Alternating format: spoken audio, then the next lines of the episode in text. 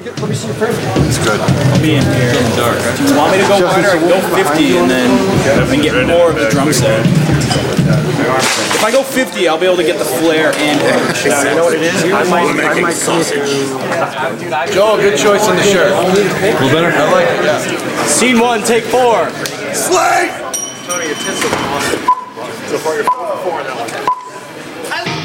So what you've been listening to are the actual sounds from a music video set. The beating of padded drums, the movie of heavy gear, loud and echoed playback, and of course, laughter.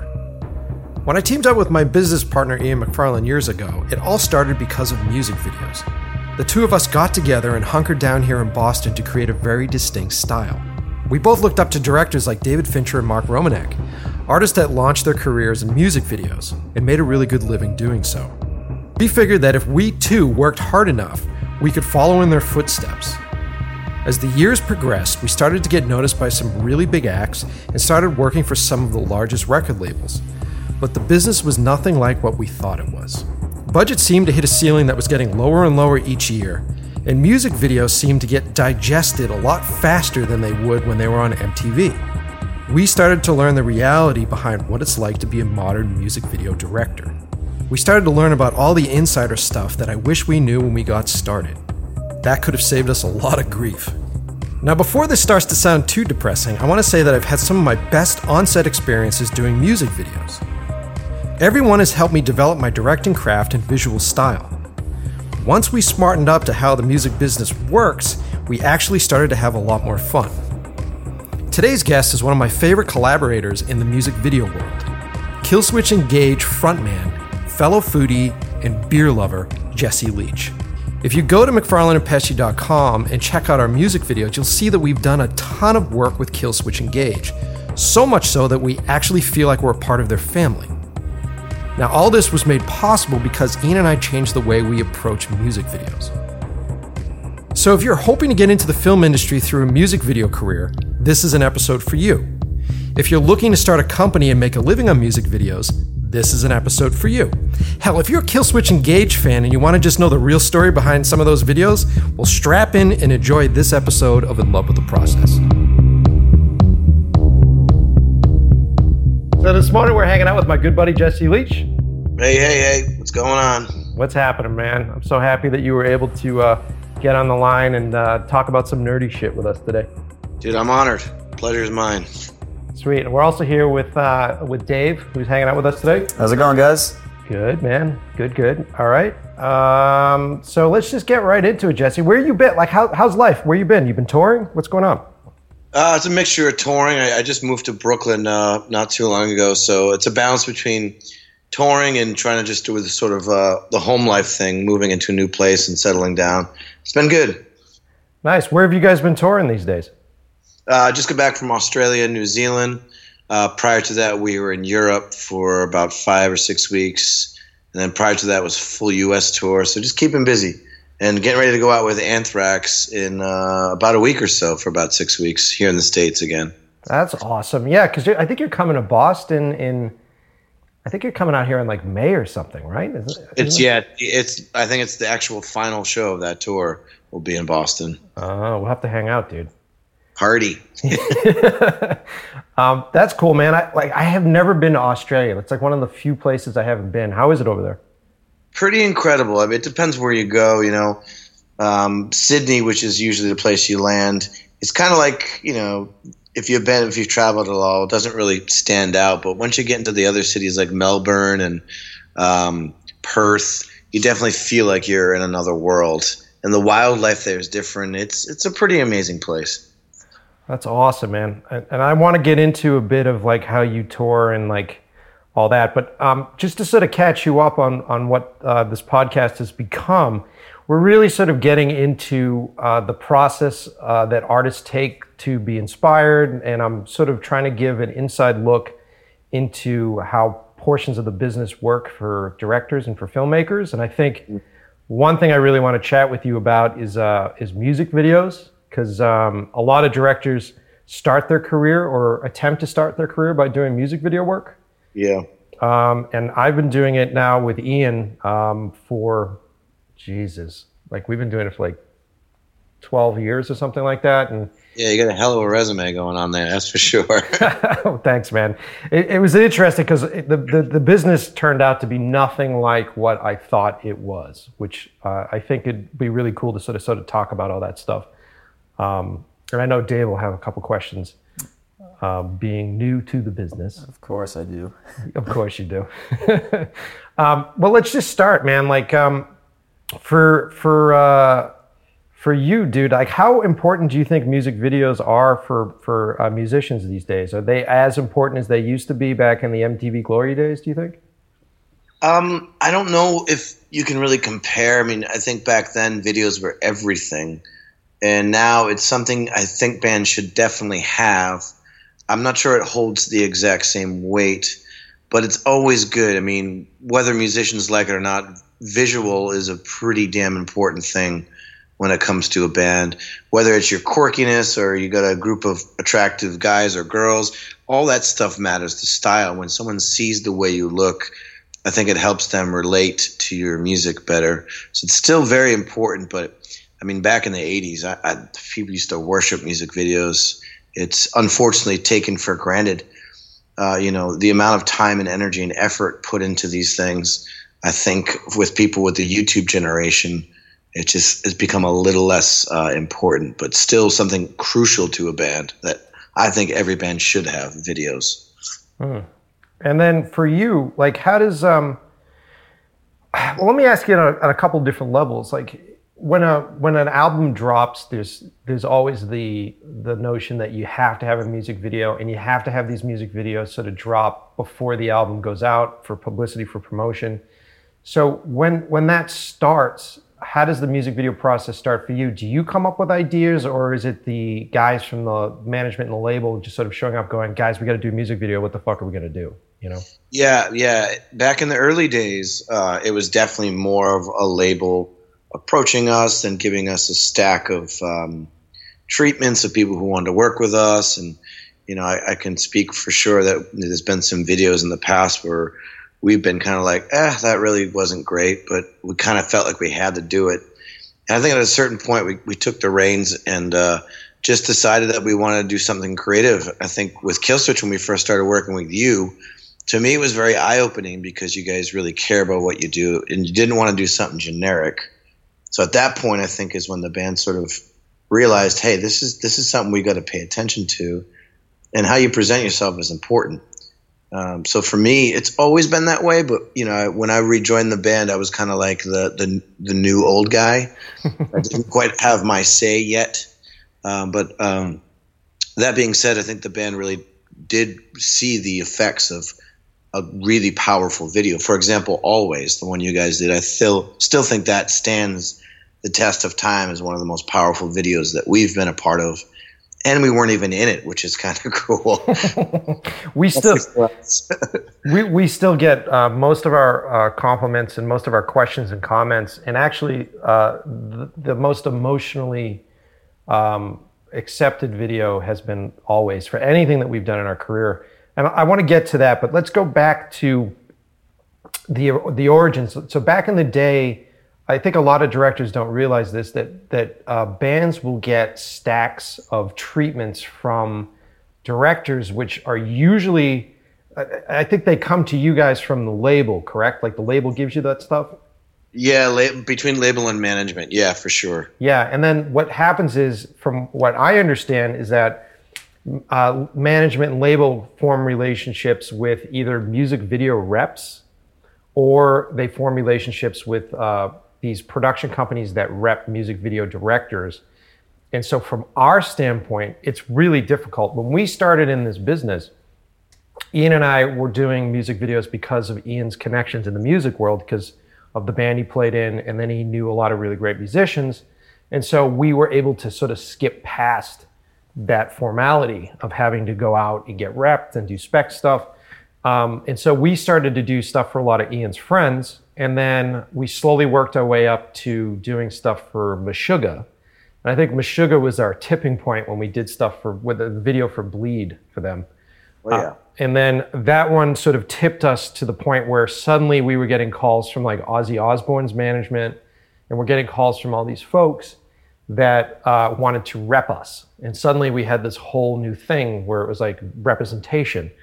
And being an artist, being just a, a music video director who works here with Ian and we're sort of locked in our own little closet making stuff, suddenly the world seemed to open to us. We had, uh, you know, the potential of, of, of, a rep in Los Angeles that was suddenly going to take our work and oh fuck yeah, you know what I mean? And now we're now we're going to have that career of like Mark Romanek and and uh, Spike Jonze and all these other dudes where, where you think you got that liftoff. Um, and it was sort of disappointing to realize that essentially these reps would just take, would go out with like a giant fishing net and catch as many directors as they possibly can get their hands on. And then whenever a job would roll through, they would say, hey, guess what? Um, how would you guys like to work with, you know, Killswitch Engage. And we're like fuck yeah you know like let's let's work with those guys. And they go well write a treatment. And in our minds as being dumb and young as we were we're like wow these guys are really interested in our work. They've seen our stuff. They've seen everything we've done. Let's put together a really great treatment. So you work really hard on it and then mm-hmm. the rep just takes that and puts it in a fucking pile. And then how do you guys get those treatments? Yeah i think you just nailed it right there. It goes into a pile and you know depending on the energy of the band and, and, you're talking about most of the artists that you're working with are touring bands. So we're we're on tour. We're not of them relaxing at home when this happens we're in the chaos of a tour. So when you see a stack of things that's like quote unquote required reading as some people view it it, it doesn't always get the full attention it deserves. Me i'm kind of a nerd and i really enjoy you know the whole process. So i always read very thoroughly through them but um, yeah, for, for, a lot of times, you're right. These guys are, are pitching, you know, and working fairly hard on something that may just be glanced at briefly, you know, and it's not presented in such a way of, oh, this is who these guys are, this is what they're all about. You know, all that information, it may or may not be there, but you've got it's a short attention span basically of exhausted musicians. So it's it's a kind of a, a shit process and that's why for us it was like once we started working with you guys, that kind of changed. But you know, that's how the majority of music videos are made. Unless you're a, a massive rock star that can handpick things and you care enough, a lot of the younger bands, that's kind of how it used to work for sure. So here's a question for you. Uh, so like when you work with Mike and you guys decide to do a video, how much like what's the collaboration process there? Like how much do you guys go back and forth about what you guys want to see in the video versus like ideas that Mike has. Yeah, I think the way that that's worked, and we've been very fortunate with with with Mike and Ian, and the way that they work together, where I may even just write a paragraph or two of what I'm thinking of, and then we'll get on a conference call, and they're all the rest of the dots and blanks and T's that need to be crossed and I's that need to be dotted were done by uh, Mike and Ian pretty quickly too. And if we didn't come to a full conclusion, they would say, "All right, let's sit with this idea. We'll mill it over and we'll get back to you." And usually that's we're talking a couple of days. I mean, Ian and Mike are maniacs, so that's a blessing for us. Because for me, you know, it was fairly easy. I was like, "Oh, I kind of see this." I would even pitch them just you know color ideas or like something random that oh I was thinking you know a road trip or this or that or anything simple like that and just being who they are, they put all the pieces together. And when a band has their say, when somebody gets it, the director gets it, that's when you have those videos. Like I would say, always for Killswitch, I think that's probably one of the best ones that I've ever been a part of in my career, and I still get feedback about that. I still get messages about that, uh, and I think it's a perfect example of you know when an artist is able to communicate properly with people who understand the idea and i think you guys destroyed that video was so awesome it's probably my favorite video i've ever done do you remember the creative process on that do you remember how we did all that stuff from what i remember i remember telling you about the song and what the song meant to me and I said words like sunset and uh, you know big open spaces. I was pretty general with it, and um, kind of talked about the meaning of the song, and from my memory, you guys just ran with it and, and killed it. Uh, yeah, I, there's two sides from our angle, and I'll give I'll give the romantic side first. so the the romantic side was we had that conversation with you, and the thing that I found really interesting was that you were talking about the love that family members had for each other that uh, most of the time, if you were going to get random treatments for a video like that, it would have been of like uh, a dude longing for his girlfriend, or would have been another one of those military videos where his he's staring at a picture of his wife. It's typical. Yeah. Very typical. And so you were very anti that, and you were very much into the the love that that family members have for each other, which I found to be really cool. And then uh, to break from the romantic side for a minute, originally we were pitched on doing a video for you guys uh, from the label, I think, that said that you guys were going on tour in Europe, and they wanted us to go on tour with you and to do uh, a video on the road, basically. And from Ian and my perspective, we're like, fuck yeah, let's go to Europe. This is going to be great, you know. And so we signed on to do that video. Going, it's going to be awesome. We get to hang out with the guys. We get to tour. I remember that now that you're saying it. Yes, I do remember this. Yeah, yeah. And then um, Justin broke his foot, right? Isn't that what happened? His uh, his um, collarbone. Yep. That's right. Yeah, it was his collarbone. So the drummer breaks his collarbone, and so they had you guys had to tour with uh, with a sit-in drummer or like a replacement drummer for that. Yeah, the drummer that used to be in um, oh, as I lay dying, and now is in that band um, Wovenwar. Jordan, great guy. Yeah, and we know Jordan. He's awesome. So like, um, so you guys had to tour that. So then right off the bat, it's like, well, you guys can't go do a video with the band now because The drummer's not there. Yeah. drummer's not there, right? And so immediately we get that phone call, and both Ian and I are like, uh, "Fuck this job!" Like it was like so depressing. it, was, so completely depressing. And the the guy from the label was like, "Well, what do you guys want to do?" And, and we're just like, "Let's get on the phone with Jesse. Let's just talk with Jesse, and let's try to come up with this great idea." So then, when you started to talk about sunsets and you started to talk about that stuff, I had remembered years prior that I had done this trip down the coast of California and how beautiful this, the, the coast was. And we had our hearts set so much on uh, traveling that I was just like, fuck it, let's go to California. so it's kind of it was kind of that start where Ian and I looked at each other and went, yeah, we're gonna go to California. Let's go to California. And then as we processed your thoughts, um, uh, to go back to the romance of it all, a good friend of ours um, who's, who was a sound tech, a sound engineer here in um, in Boston. He did uh, movie movie sound and location audio. Um, Bob. He uh, he ended up coming down with cancer, and he had to move to California because of the weather and because of what he needed. Um, and so it was a good opportunity for us to hang out with a friend of ours who was basically dealing with chemo. And we ended up calling him on the phone because he needed stuff to do. Like he wanted to live his life still. And we said, "Hey, will you go location scout? Will you help us out with all these, uh, with all this business for the music videos, like that behind the scene paperwork kind of shit?" And uh, he was like more than happy. And so it was this.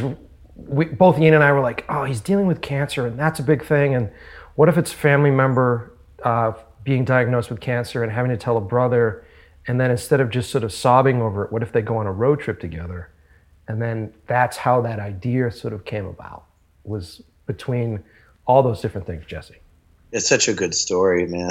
That's and like you guys learning how to to to work the angles and then all that stuff happening made I think made that video what it is. So as as frustrating as it was, you guys didn't go on the road with us. The end result is is an incredible video, and you know I commend you guys for that because I remember the first time watching it.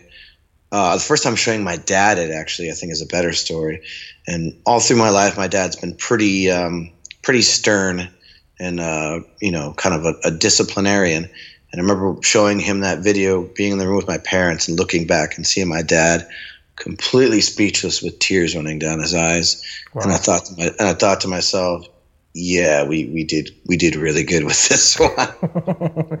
Wow, man, it, and that's a, that's another great uh, example in in our business, and I'm sure in your business too, of collaboration. And um, when I whenever I talk about that video, it's never the music video I did. It's never the music video that Ian and I directed. It was definitely a collaboration between us and you. Um, and then when we went out there, we decided that if we're going to do this road trip, let's do this road trip with people that we love and so we sort of wait, we waited our our casting selections to you guys because we were like, we want to go with this guy and this guy. Are they perfect for it? And they're friends of ours. They were dudes that we really wanted to go on this adventure with, anyways. And one of them, Dave, was your brother, Nick, um, who was in it, and. Um, because of those guys and because of our friendship. By the way, hell of a job. Killed it. he did. He totally did. Um, and you know, we ended up going on this really amazing adventure. And another thing that this podcast really is about is the process. Um, mm. And what always uh, signifies for me is one of the first projects that I did in my career that the actual process of doing it and making it was actually more rewarding and and and and uh, more important to my life than the final product was. That's incredible. That's that's that's so awesome, though. It's almost like you could have done a documentary on the making of that film, and it would have been just as good, if not better. You know, seeing you guys travel together. I, I just love that picture in my mind of you guys standing on the cliffs and filming, and I'm sure just telling jokes and having a good laugh or whatever the case may be. That's so beautiful. Being able to create something where the people who are creating it that are behind the scenes are having a, a life changing or a really great experience. Yeah, man, it was a it was a blast, and I don't know if I ever told you any of those stories, Jesse, but it's not as romantic as you think. Like uh, some of it was uh, staying in a hotel room that had uh, AK-47 uh, spackle I, up the wall. I do remember you telling me these things. Yes. or Jarvis, our cameraman, finding like a crack over the sink in the place that we But you know, we're a bunch of degenerates, so that stuff is a lot of fun to us. Um, okay, cool. Well, uh, let's let's move on. I think that's really good stuff. And um, oh, let's just wrap up the music video thing. So back on the music video um, uh, production and how important we still think it is for bands. Why do you think that the videos for music videos are plummeting at this point? Or the budgets? I'm sorry. Why do you think the budgets for music videos are plummeting at this point? Yeah, budget's definitely, and it's super frustrating because it affects the vision, it affects the whole process of it. But I think it's just a matter of like people getting their hands on equipment. You know, with the whole everyone's got a laptop, everyone can do a you know a video on their own. I think labels now are almost expecting bands to do work with people who expect less. You know, a lot of times you'll get people who don't have as much experience, but they're affordable. And I think that's happening to a lot more videos, unless the band demands to spend more money, which is a really fine line because record labels are just tough when it comes to money. It's everything is uh, about promoting the band, and video should be just as important. I think seeing the visual, whether if the band's in the video or not, but the style of a video is so important. Uh, but I think it's just the way of the world with technology on the rise, with people having access to more and more stuff. I think the men, the corporate mentality, especially of the, the bigger labels, is the bottom line, which is money, not spending too much money to promote a record that they probably won't sell as much as they used to. It used to always be connected to record sales. Like a video would mean that you're going to buy more records. And nowadays, a video means that you're just selling a band's live show. You're selling the experience of a band. So it's definitely changed a lot. Mm.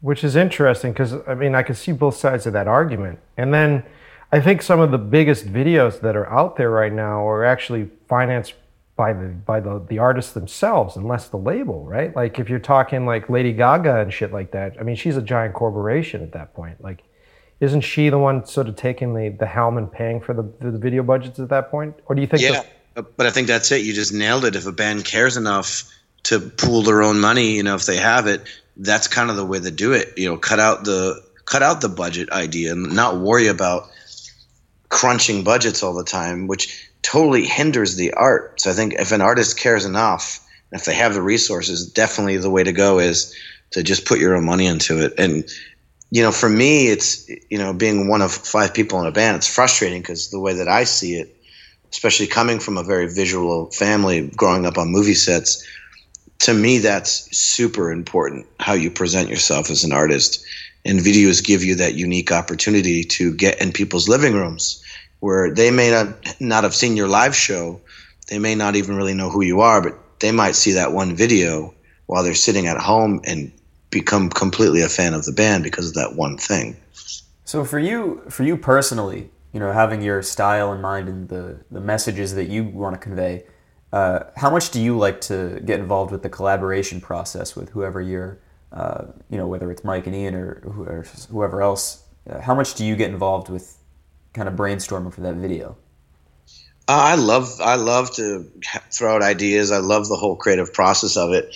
Um, and I'd have to say the only time in my career I've been able to really get one on one with uh, a director has been Mike and Ian. So I'm kind of spoiled in that regard. Um, but for me, it's just as exciting. I'll get up in the middle of the night with an idea and scratch it down on a piece of paper and uh, I'm all about that stuff, but I think it's a matter of knowing how to play to your strengths and your weaknesses. You know, I think for me, um, I've definitely pitched uh, an idea where I was like, oh, that's you know, Mike even had to like be, I'll be honest with you, man, that's been done. it's kind of like, yeah, I see what you're saying, but that's kind of cheesy. And having the humility and the foresight to go, yeah, well, take the reins. What do you think? What are you thinking? Let's switch it up. But for me, it's fun. I totally, completely enjoy that process. And I know not every band member does, and not, not every band does, because sometimes for them it's you know awkward. Like I know my guys in Killswitch don't really like to be in videos. They'd much rather not be in videos. And to me, it doesn't matter. I think whatever works for the song, I'll do it. I'll be in the video. I'll ham it up on camera if I have to. Uh, I love that stuff. I love movies. I'm a visual guy for sure. Well, I think a lot of people don't realize how much work it is for a band to do a music video. I mean, if you're doing a performance piece, you're talking about, um, you know, performing that track like 25, 35, 50 times over the course of like a 12 hour day. And especially for like the drummer, that's, that's fucking exhausting. Like, I think the last time we did a performance piece, Justin was sweating it. Like it was, just, we just beating him up because you. yeah, he was he was sweating like a half hour into that video. yeah, yeah. I mean, and and for us, like we try to make uh, when we do performance pieces, and we do a lot of performance pieces now because we feel like, um, unless there's the money for a good narrative.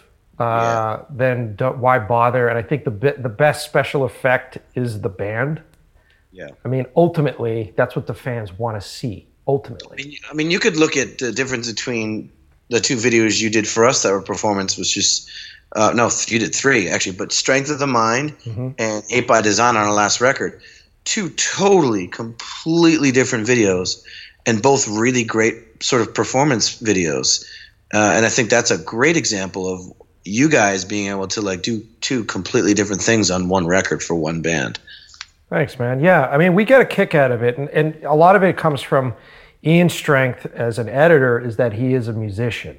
So, like, he really understands pacing. He really understands what he's hearing.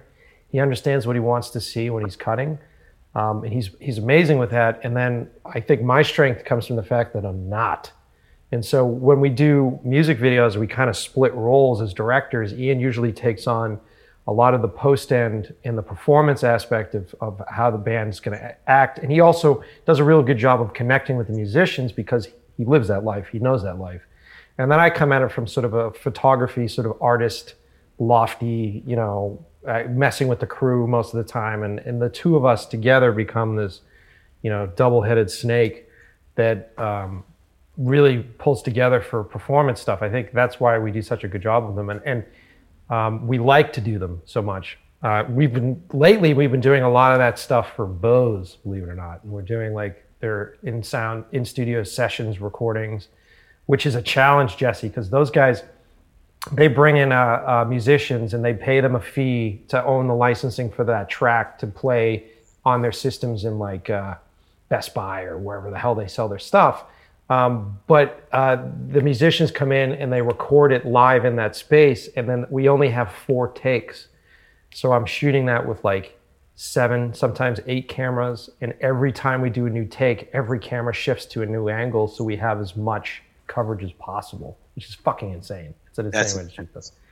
Yeah. I want to go back to what you just said about you and Ian, which I think is important, uh, and knowing knowing your who you're working with and, and, and sort of knowing your strengths. I think you nailed it, obviously, because you guys know each other so well. But uh, people always ask me about working with you guys, and that's the one thing. It's Ian, you know, sort of um, yelling and getting in our faces in a very friendly, energetic way of like, think, no, bro, think about this. This is what's happened. What's going through your mind? How are you going to respond to that? Like he'll get really, he'll get me really hype.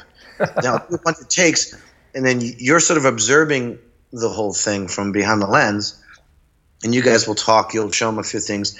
Then you'll very calmly, very Buddha-esque, like come up to me and be like, "So, this is what we're thinking. We like what you're doing right there, but come back." Come back with me to the camera. I'm going to show you something. So the way you guys would push and pull, you're giving the artist the full picture, so they get what you're seeing, and like you are asking for us to do something, and it makes sense to us why you're asking us.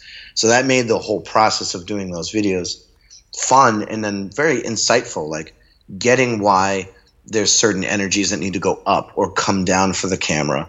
I think the way you guys spell it out is why your videos get so good because you get the performances that you need and it makes sense to the artist. And I think that's just brilliant. Well, thanks, man. And and uh, it, this this show is not about you know us you know patting each other on the back, but I think that if you're a younger, sorry, I couldn't help it. I think I think if you're a younger director, uh, these things are really important, and I think that uh, even uh, from the photographer aspect, because uh, I've done that for a while, a lot of photographers get so focused on technical, and a lot of young directors get so focused on that technical thing, like this is how it's supposed to be shot, and this is the kind of camera I'm supposed to be using, and this is the angle I want to do, and this is how, and they forget that they're shooting people and they, mm. they forget that, that you actually have to stimulate a good performance. And early in my career, I forgot those things. Luckily, I had Ian kicking around because he really would focus on that, being a guy that was hyper aware of what he looked like on stage, hyper aware of, of uh, what a, a fan will pick up on. And these are things that, as a filmmaker and photographer, I didn't pick up on. Um, and so I, I, think when you're doing, especially performance stuff, you got to remember that ultimately you're shooting people. It isn't just shooting product. And you have to figure out how to motivate these guys uh, to do their best and do their best like fucking 40 times. You know what I mean? Yeah, exactly. Uh, but yeah, no, super cool, man. Well, let's um let's switch gears a bit, man.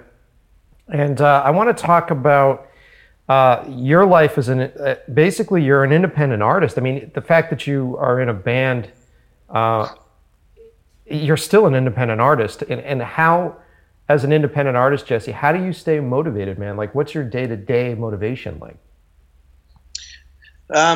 Day to day, it depends. You know, lately I have to admit I've been a bit exhausted from touring, so I'll go through bouts where not a ton of creativity comes out of me. But I think it's the matter of just keeping yourself uh, disciplined to to write, you know, as a lyricist to write every day, uh, even if it's not, you know, sitting down for writing any for anything specifically, just exercising the muscle, you know, getting yourself used to certain times a day your brain is ready to work. I try to do this on tour as well. Getting up in the morning, having a cup of coffee, and my brain is ready to work no matter what I'm doing. So I think for me that's pretty important. And then just being aware, you know, when I go out uh, on, by myself, which I do a lot, I spend a good amount of time by myself because my wife works a lot, uh, and observing people and allowing myself those when that inspiration strikes, even if it's something super simple, a phrase or something, I stop what I'm doing and I capture it. I write it down. I'll speak into my phone. I'll I'll have my notepad with me and just being aware of inspiration and capturing it when you can because sometimes it can be elusive sometimes I, it'll go for weeks without me getting something where i'm proud of it i look at my work i'm go ooh this is going to be a good song or this is a good lyric so i think it's just constantly trying to capture you know when you're moved and when you're inspired and i think that's been my big challenge in life is finding the discipline to to sort of be aware of that we talked a bit about uh, your escapes. Uh, I think last time we hung out, I, I find that really interesting because, you know, uh, like we were saying before, there is this whole notion that a lot of musicians are partying all the time, and either that or sleeping over, sleeping off hangovers. But you try to find a way to sort of escape everything and go out on these little adventures, right? I have to, yeah. I think just for my mental sanity, but my creative process won't work well if I'm drinking all the time and being hungover all the time. In fact, I don't know how anyone can do that. I'm pretty baffled. But yeah, for me, it's it's a balance between getting away in nature when things are completely quiet and I'm able to sort of hear that inner voice within me. And then on the flip side, you know, here in New York City, riding the subway, going out into the parks, like interacting with people, observing people is equally as important to my to my writing. And I think that's why I write the lyrics that I write. You know, they're p- pretty deep stuff. It's, you know, when you read what I write, it's not your surface everyday sort of like rock and roll song. There's some depth there. And I think that's important for me as a writer to capture the deeper things. Uh, and you, you know, you can't really live that party lifestyle and and be a sort of deep, thought provoking artist. I mean, everybody's a bit different, but I know that I can't be that way because for me, the most important thing is my music. My most important thing is is the the message I'm trying to pass along with my music, and sometimes that does require for me to be secluded and sort of live that hermit, uh, almost monastic life for a while when I'm not touring. So I do a lot of uh, escaping up to the mountains or to the to the beach during the winter, basically anywhere where I can get away from human voices. so I got a really generic question, but something I'm always curious about. For you personally, is it do you prefer to, as a writing someone who writes lyrics, write lyrics alone or with instrumental? Like, what comes first for you?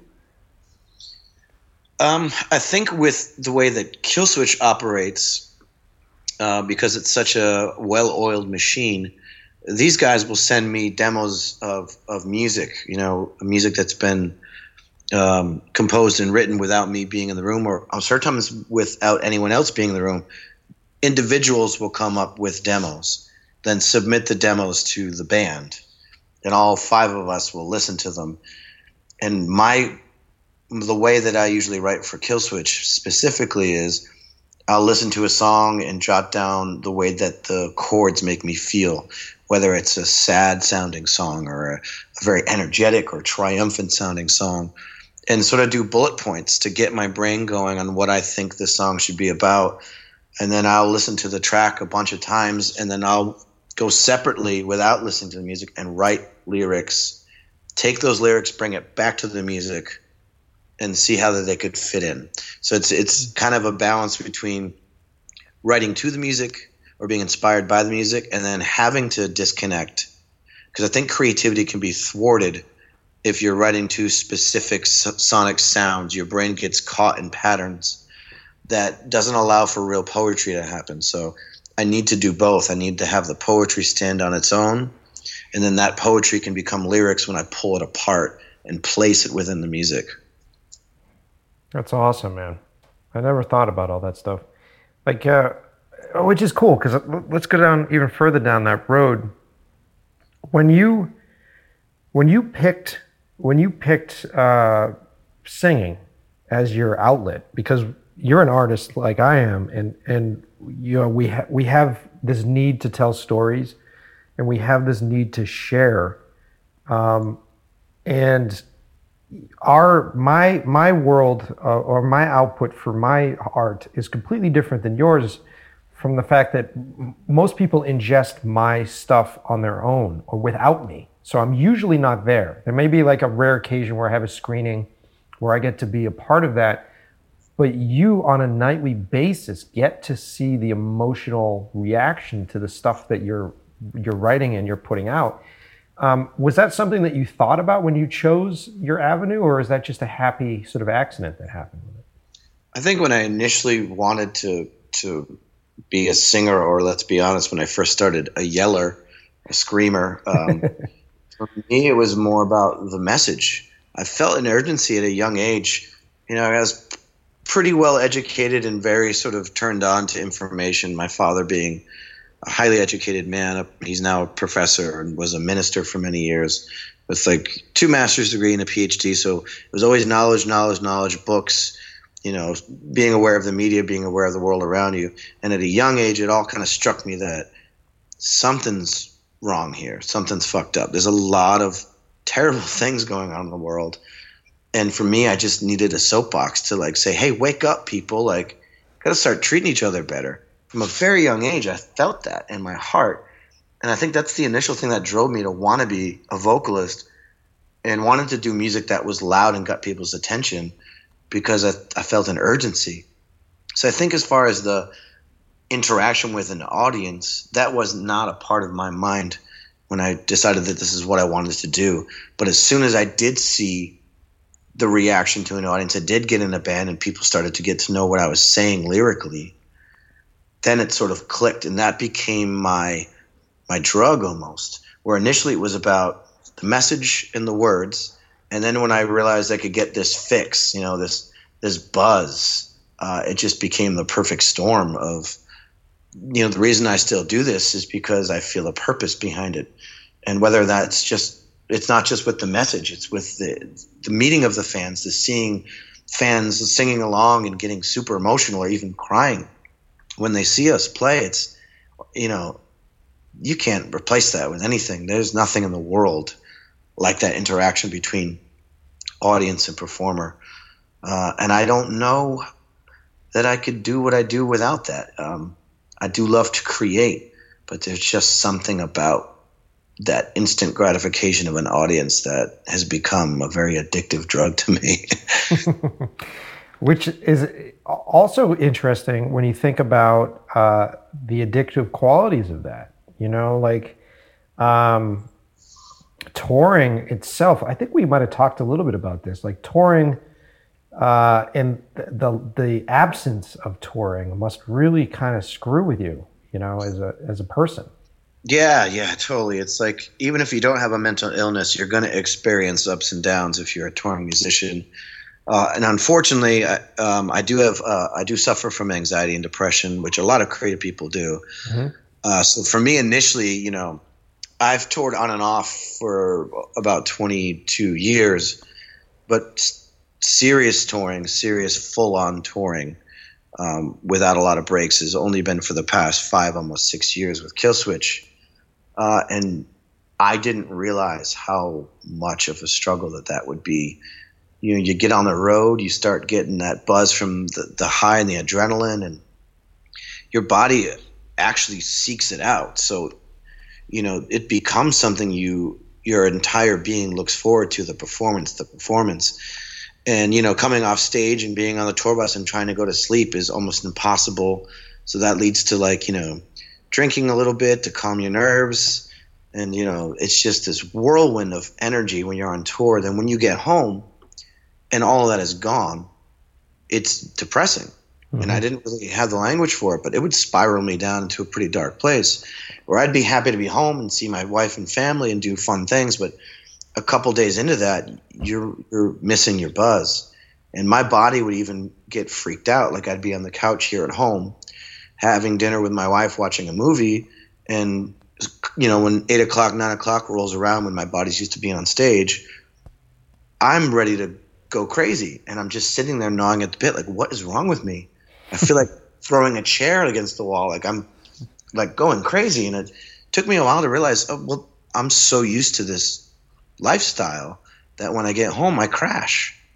And then you got to get ready to do it again in a few weeks. It's it's mentally and physically and spiritually taxing, but I think once you sort of get to learn to to live with that lifestyle, it becomes such a part of who you are.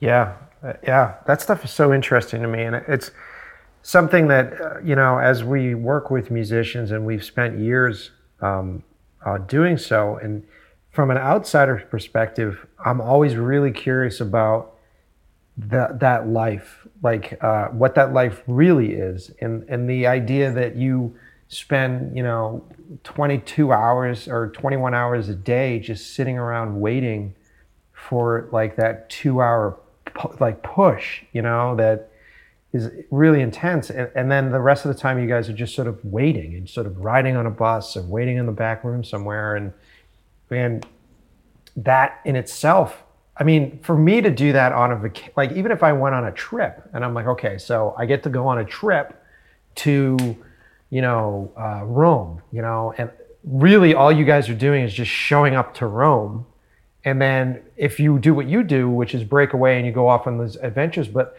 I've been with bands that you don't even get time to do that. I mean, what's the difference between Rome and New Jersey other than the fact that the languages are different, but you're still in some sort of dark, uh, dank, like performance space? Um, so, th- like, I, I, feel like the reality of being a musician is really interesting to me, and um, and Ian's been dealing with this a lot lately with his new doc on uh, Agnostic Front, um, The Godfathers a Hardcore, and, it, and the aging that happens, and, and sort of the idea that those guys are touring with music that they wrote when they were like in their as teenagers, and now they're in their almost 60s or pushing that that high point, and they're still sort of touring and communicating that same message, and doesn't mean the same thing to them at this point. So it's it's fascinating. This, I think that's a whole podcast within itself is to sort of talk about, you know, what the actual lifestyle of being a musician is. Um, and I think I was just ranting there, Jesse. But no, no, but I, I'm right there with you. I think artists in general, you know, the process of creating a masterpiece with a painting, or the process of, of a movie where it's hurry up and wait for months, and then you finally get it done. I mean, there's so much. I mean, I'm sure after you know you make a movie and it's all said and done you almost i mean i'm sure with you you're like next but see there's a certain amount of like um, you know uh, i don't want to say it's kind of like depressing where you're like shit i put so much time and effort into that and now what? And i think with performance and tours it's the same thing but it's it's definitely like you know a, a shot of espresso as opposed to just a regular cup of coffee where you get a, an intense amount of things at such a short amount of time and then it's a matter of like having your brain bounce back and adjust. Uh, and and I think for me especially like you know I've got songs that I've written when I was 22 that we perform now. And we just did a tour in Australia for example that was the 15 year anniversary of one of our records. Oh cool. Yeah and and and people are asking so what's it like? What's it like? It's really weird to stand on stage and perform something that you wrote when you were 21, 22 years old. And I have a completely different point of uh, view and a, a, different state of mind because of that. Uh, and I think all that being said, everything I just said, it's all about your mind. It's all about understanding the way that art works, understanding the way you're communicating to people, and then adapting to a particular lifestyle that it takes a lot of energy, it takes a lot of effort to be an artist living off your art, period. I completely agree, man. I completely agree. Uh, on every level, like whether you're a musician or whether you're a filmmaker or whether you're a photographer, um, as soon as you make that decision to take that leap into the unknown, into the unknown financially, into the unknown, yeah. uh, you know, uh, socially, you know, um, it's it's it's definitely a lifestyle decision, and um, I think that it's for me it's a very rewarding one because I, I, I feel like I live like a very rich um, and exciting life on a day to day basis. Mm. Um, and I can't go back to doing mechanic work or anything like that. I'd probably put a bullet in my face if I had to go back and do that stuff. So I feel the same way. Yep, I feel the same way. Yeah, man. Because you you were a bartender for for years, right? Yeah, I bartended. I did, um, you know, you name it, I did it, man. Stock work, carpentry, you know, just odd jobs, anything to get my hand on. But yeah, my latest foray pr- prior to getting back in touring was being behind a bar because uh, I love, I love restaurants, I love kitchens, I love bars, I love that whole atmosphere. And people in the restaurant industry are pretty similar to musicians as well. So I did find a bit of a comfort zone there, but I could never go back. You know, doing the same thing in the same particular building day after day when my job now is to travel the world. I think that's a huge perk. And you're right, I live a, I live an exciting life too and I wouldn't change a damn thing. If I'm home too long, I I gnaw at the bit. I want to get out and travel. I love it, you know, but it definitely took some adjusting for sure to get to to the point where now where I I love this life and I wouldn't change it for anything. Yeah, man. And and it, it's it's not easy. And, and those months where you're like, oh shit, I don't have rent. you know what I mean? Like when the when the money thing sort of breathes down your neck. Um, and it, when I when I first started out, I would really get fucking stressed out about that, and it would really kill you know, my creative vibe, and then you'd have to go to work on stuff that you didn't like. How long did it take you to finally get to the point where you were able to make some loot off of your or, a living, like a real living off your art? Yeah, yeah, that.